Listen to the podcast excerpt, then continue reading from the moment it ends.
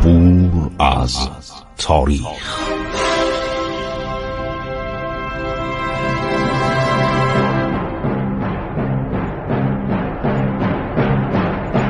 کاری از گروه جوان و اندیشه رادیو جوان.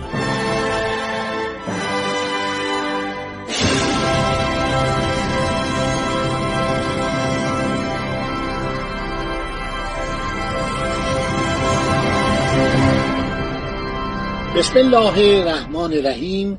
به نام خداوند بخشاینده مهربان.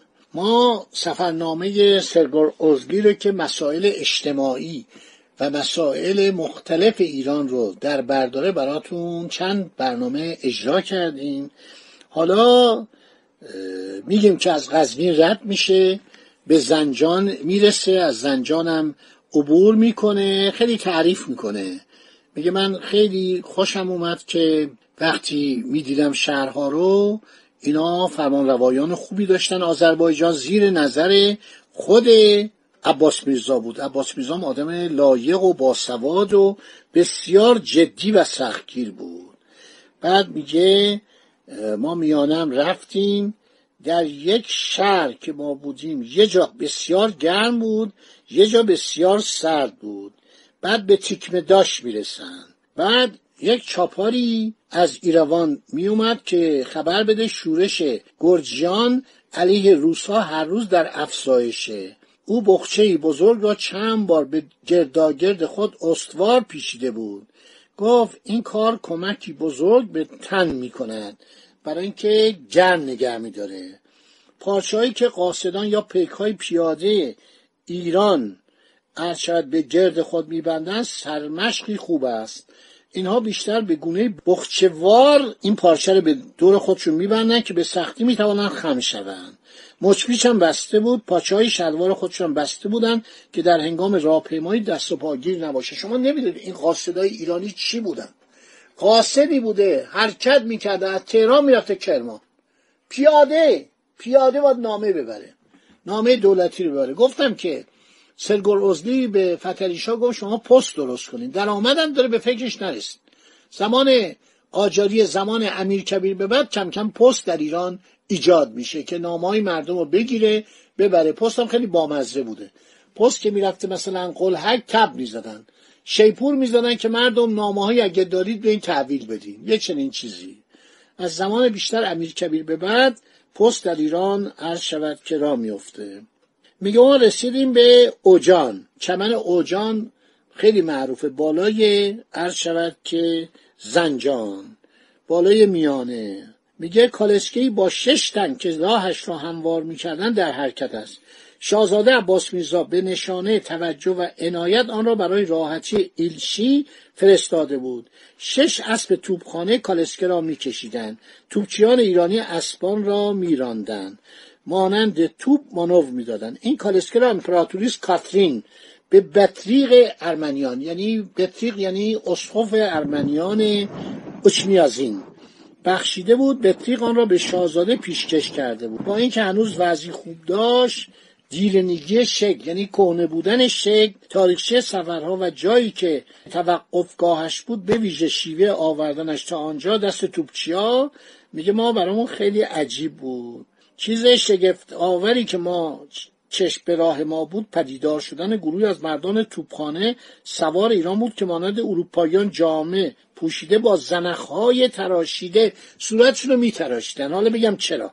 سلاحها و سازوبرگ انگلیسی و پوتین و مهمیز سوار بر اسبای رکاب بلند به فرماندهی افسر انگلیسی آمده بودند تا هنگامی که ایلچی بر در چادر خود از اسب پیاده می شود به او سلام دهند. او جان حالا چمن است سراسر آن در دست شاهزاده است. شهری به همین نام بر فراز چمن جای داشت که ایرانیان می‌گویند بیشترها پهناوری زیادی بود الان چند تا چاه آب چند تا اونجا بودن این چمن اوجان 20 هزار اسب رو می‌تونستن در اینجا چرا بدن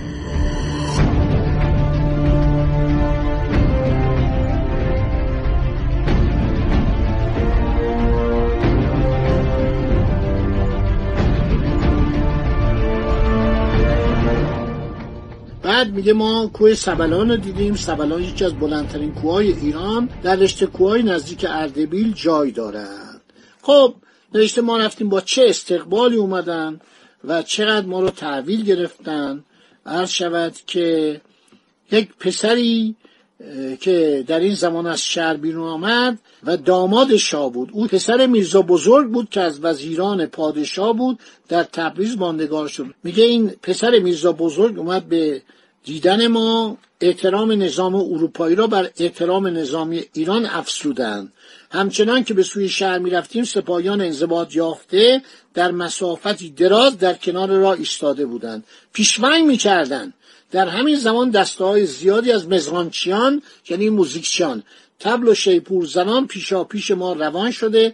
آنان به گونه پیش میخوردن که چون می‌دیدیم ایرانی هستند مثل این دستای موزیک انگلستان. به راستی شگفت انگیز بود. هنگامی که ایلچی به خانه که قرار بود در آنجا اقامت کند رسید 20 گلوله توپ به افتخار او به شیوه شدی شد که مایه آبروی هر توپخانه ای بود. هر شود که پول زیادی هم اینا انگلیسی ها می‌دادن بیشتر به خودشون می‌رسید. فتریشا عرض شود که از اینکه انگلیسی ها تفنگ و مهمات و تعدادی توپ در اختیار قشون ایران گذاشتن ابراز سپاس گذاری کرد و گفت به نظر می‌رسد انگلیسی ها سخاوتمندتر از فرانسوی ها هستن. سخاوتشون بیشتر راستم میگه.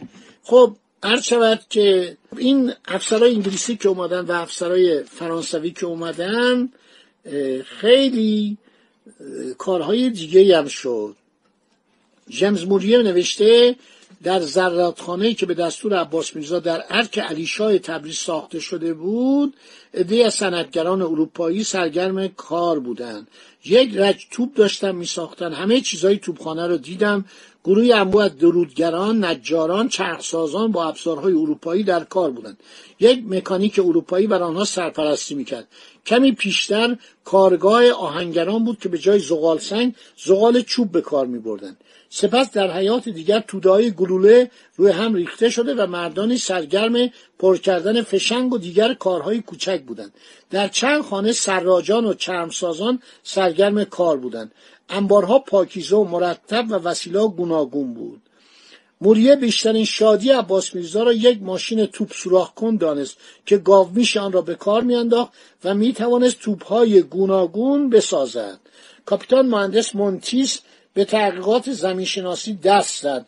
درباره بهترین جای برپا کردن کارخانه آهن و آهنریزی به مسافرتهایی رفت و کشفیاتی نمود.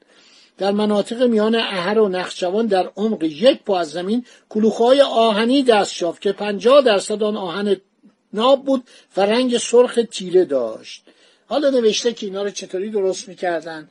خب ما مس از هندوستان وارد می‌کردیم دیگه نیازی نبود. من در جایی بودم شنیدم که وقتی کارخانه مثل سرچشمه کرمان اومدن آدم های باسواد آدم های متخصص بررسی کردن دیدن 400 میلیون تن مس در عرض شود که معدن مثل سرچشمه کرمان هستش. چه ثروتی! 400 میلیون تن! همین بود که اون صنایع مس را افتاد اول بخش خصوصی بعدم شرکت ملی مس ایران. همه این مملکت پر از جواهره. باور کنید جواهره. باور کنید این مملکت پر از معدنه پر از مواد عالیه و میشه استفاده کرد.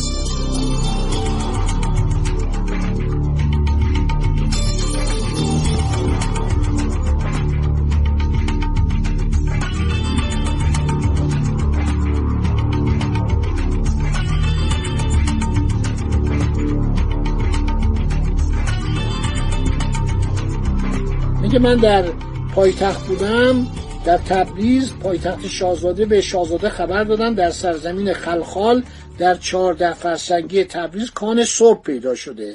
در همان سو کانهای شوره قلمی و مسی پیدا شده بود.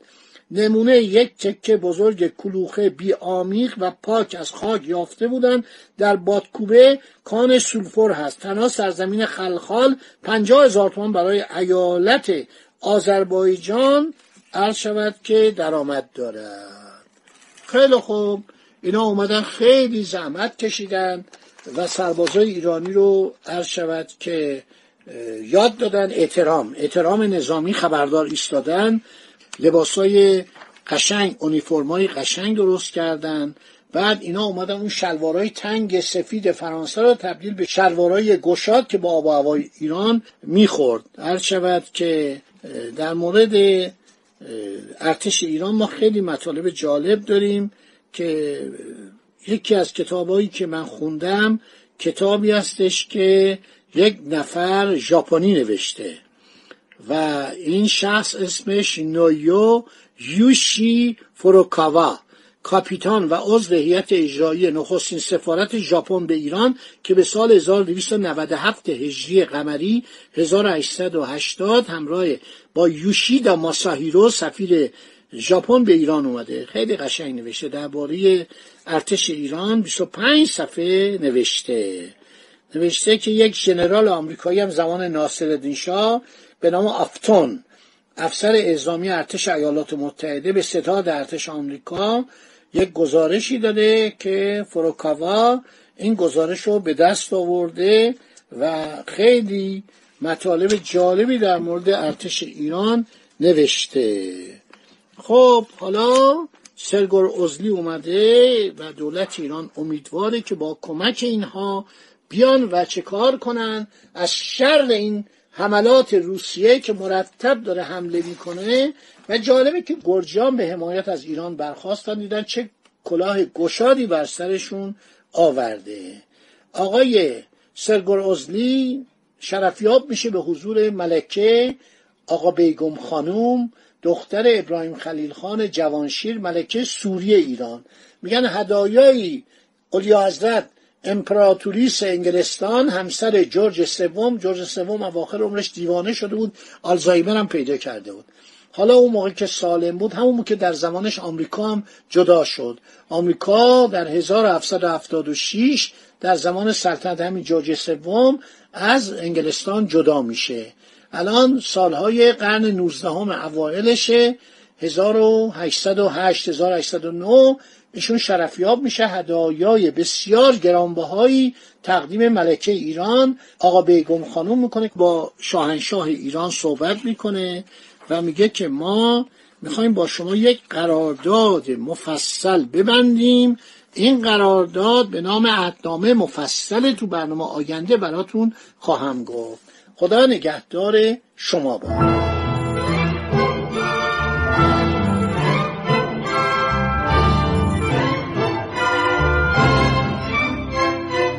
عبور از تاریخ.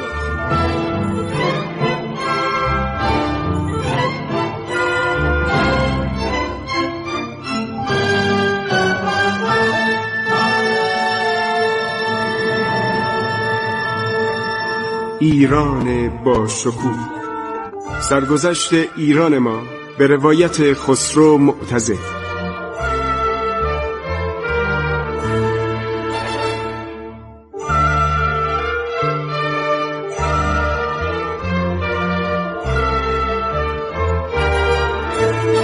از تاریخ با رادیو جوان.